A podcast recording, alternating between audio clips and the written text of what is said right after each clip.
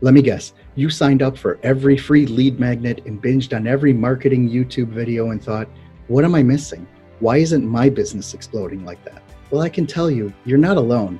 Whether you're just getting started or have an established business, entrepreneurship can be really lonely. But it doesn't have to be. Overcoming your fear of launching or building your personal brand or figuring out how to scale, it shouldn't be holding you back.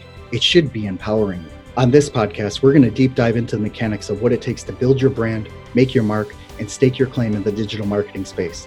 I'll be chatting with people from all walks of life and stages in their careers. I will be getting inspiration from real experts who will share their actual strategies and techniques to grow loyal and raving followings and sell more stuff. This is entrepreneurship from people who are already there making it happen. My name is Jeff Mendelson. Join me and welcome to the One Big Tip podcast. Hello, everyone. Welcome back. My name is Jeff Mendelson, and this is the One Big Tip podcast. And today I'm really pleased to be joined by Tim Sprinkle. He is the founder and chief strategist of Layup Content, where they help clients in financial services and fintech tell better stories in order to connect with customers and investors on a deeper level. So, Tim, welcome to the show. Thanks, Jeff. Glad to be here. Tim, can you tell me a little bit about your background, how you got to Layup Content, and how you put together this content agency for fintech and financial services? Sure. So, my background is a little different than most marketing folks you're going to meet. Um, I was a journalist for 25 years, just about writing for a bunch of different magazines. I worked at Yahoo Finance. I worked at a number of uh, kind of digital media startups uh, like Seeking Alpha, places like that. Um, so have spent a lot of time on the kind of the writing and the research side of, of things.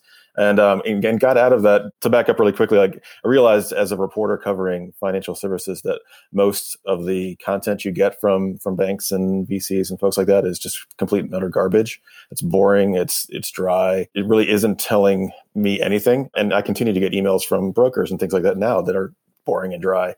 And it can be done better. And my personal thing when I left, uh, kind of left that world was I wanted to help these folks do a better job of communicating their value and just pick a, an aspect of the financial world. And it's interesting stuff. I mean, VCs do interesting things. They, they talk to interesting people. They learn about cool new technology. I mean, there are stories to be told and, you know, they're just not being told very well. And so that's what we do. And we, uh, we kind of bring the, the journalism tool set to, to bear at these, what can be kind of boring topics and we help them, you know, just really kind of dig out what's what's interesting and what's engaging, uh, because they're talking to not necessarily expert type people. They're talking to any, just any anyone and regular consumers, and they need to be able to kind of connect, and that's what a, st- a good story can do. You know, I think it's interesting. You uh, you hit on something here is that you need to know who your customer is or who the consumer of your content is. So if you're writing, for example, for the Seeking Alpha people, then you would be writing to a high, uh, let's just say a higher level of of angel investors and venture capitalists and, and things like that. But is it then really plausible to not so much dumb it down. That's probably not the right way to say it, but to at least tone down the rhetoric a little bit in order to make sure that uh, that it is understood by both populations. You know, the VC crowd and the average investor that's using their their TD Ameritrade account. Oh, for sure. And it really comes down to you take the jargon out and present it in a way that anyone can understand. When you're a journalist, you're writing for a essentially an eighth grade reading level. You want everyone to be able to understand what you're saying, but at the same time, you want to make sure that they also get all the details and that's a, it's a bit of a fine line to walk sometimes where you're sharing all the deep information without overwhelming it but that's you know that's all kind of part of the game. Okay fair enough. What i'd like to touch on here are some of the tools that you use. You know you mentioned it a little bit that when you are writing you're writing it for a level that everyone can understand right and what i think is interesting especially in the you know in the financial services and fintech uh, fintech space. I used to work for a number of years in that. I've I've worked in credit card payment processing in a couple of different uh, companies that worked with uh, that worked with these types of questions, like how do we get the story out? How do we get people to use our to use our software to the exclusion of others? Things like that. One of the tools that you talk about is outlining, right? And I felt that that was really novel to talk about that because when you are telling a story, you really do have to put together a, an outline of what it is that you're going to talk about, right? So let's just talk about like a hero's journey, right? A hero's journey for the for the fintech itself, or your own personal hero's journey, right? That's an outline. You need to break, but you know you have your major subject headings, and then below that you have two to three bullet points that you need to touch on, and then maybe between those you have more bullet points as well. Let's talk about outlining because that's you know it's an intensely interesting topic. We have a lot of great tools out there for it. How do you approach outlining and use it towards creating better content for your clients? Yeah i mean there are a lot of really cool new tools for this and i am proud to say i don't use any of them. I essentially sit down with a pen and paper a fair amount of time or just a word document and do it like the dorkiest old schoolest way i could possibly can and and really when i'm telling a story like you, you you're right you outline it kind of what you're what you're going to say, how you're going to get there. You need to kind of be able to visualize that. I'm kind of a pretty visual person, and I need to be able to kind of see where I'm going. But yeah, like I have kind of learned over the last you know few years of the way that I can use kind of that approach, where it's just kind of shaping a, a, structure for something for a lot of different stuff. I mean, I use it for HR purposes. I use it for, like you said, the hero's journey. I use it for all kinds of different things, and it's really been one of those tools. It's like it, it's you learn in second grade probably, and it's very universal and it's also very easy, but it, it can be pretty powerful.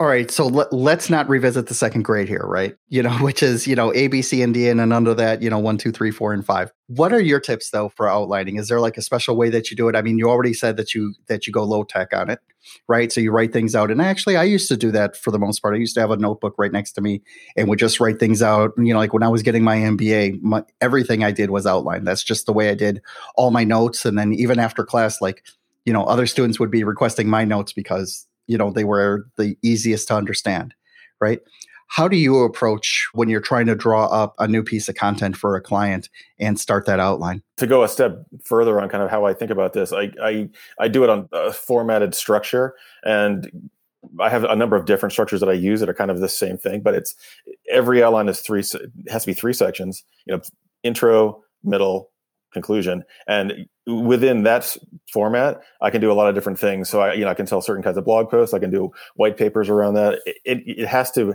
without the three that I've kind of learned that either it gets too chunky, there's just too much there, uh, there's not any room to spread out, or it doesn't tell you enough. Uh, and that for me is, is kind of the big, when it gets more universal, it's when I, I'm following a, a set I'm not just outlining like a crazy person, just do, doing whatever I want. Like, cause I, I know what I'm shooting for. And I have on my computer right here, I've got probably 15 or 20, you know, essentially story structures that I use. And they're all built around this, you know, three chunk uh, model, but it's, I, I, can use it for any type of blog post, any type of uh, like podcast. It really is the kind of thing that as long as you follow that structure, you're okay. And if you get too far outside of that, you get in trouble. It's interesting that you bring that part up because I've been reading this book by Jim Edwards called Copywriting Secrets, and the way he alludes to it is if you're trying to pitch a tent, right? You know, the your the, the copy that you're producing is a tent, and you need tent poles in order to hold it in place. Uh, if you have too few tent poles, the you know the tarp's just going to go fly away, and you're not going to have anything down. If you have too many, then you're probably going to rip the thing. It's going to be too rigid. So you need to have the right amount of uh, the right amount of support there as well. How do you approach then making the uh, uh, you know like coming up with these uh, uh, with these initial story structures? Is this just something you've developed on your own over the over your years as a journalist, or is this something that that came out as you started getting more into content marketing and content management? It's a little bit of both, actually. When I was a, a journalist, I, I, kind of eventually realized that I was writing kind of the same story over and over and over and over again, um, just because that's kind of how I approached what I was doing. And I, I, didn't, I never wrote this down or had any sort of like real official thing. But um, you know, for for a longer story, I had a, a structure in mind. I had a, I, I knew where I wanted to go. Um, you have an introduction type of thing that kind of pulls people in. You've got an explainer section that gives them some background. You talk to somebody else who gives them some more. You know, it, it's the same thing every time. Um, and on the content side, it's actually really easy to templatize that. Um, I've got like, for example, Newsjack posts where I, you know, we take a something that's in the news today, uh, we put a little commentary around it, I've got a structure for that. That's kind of the same idea where it's, you know, intro, news chunk, commentary, you know, someone else's take, end of blog post. And, and by do, I was able to, I, I kind of did that so that I could kind of keep my thoughts straight, but also so that I could have other writers help me and kind of do the same thing.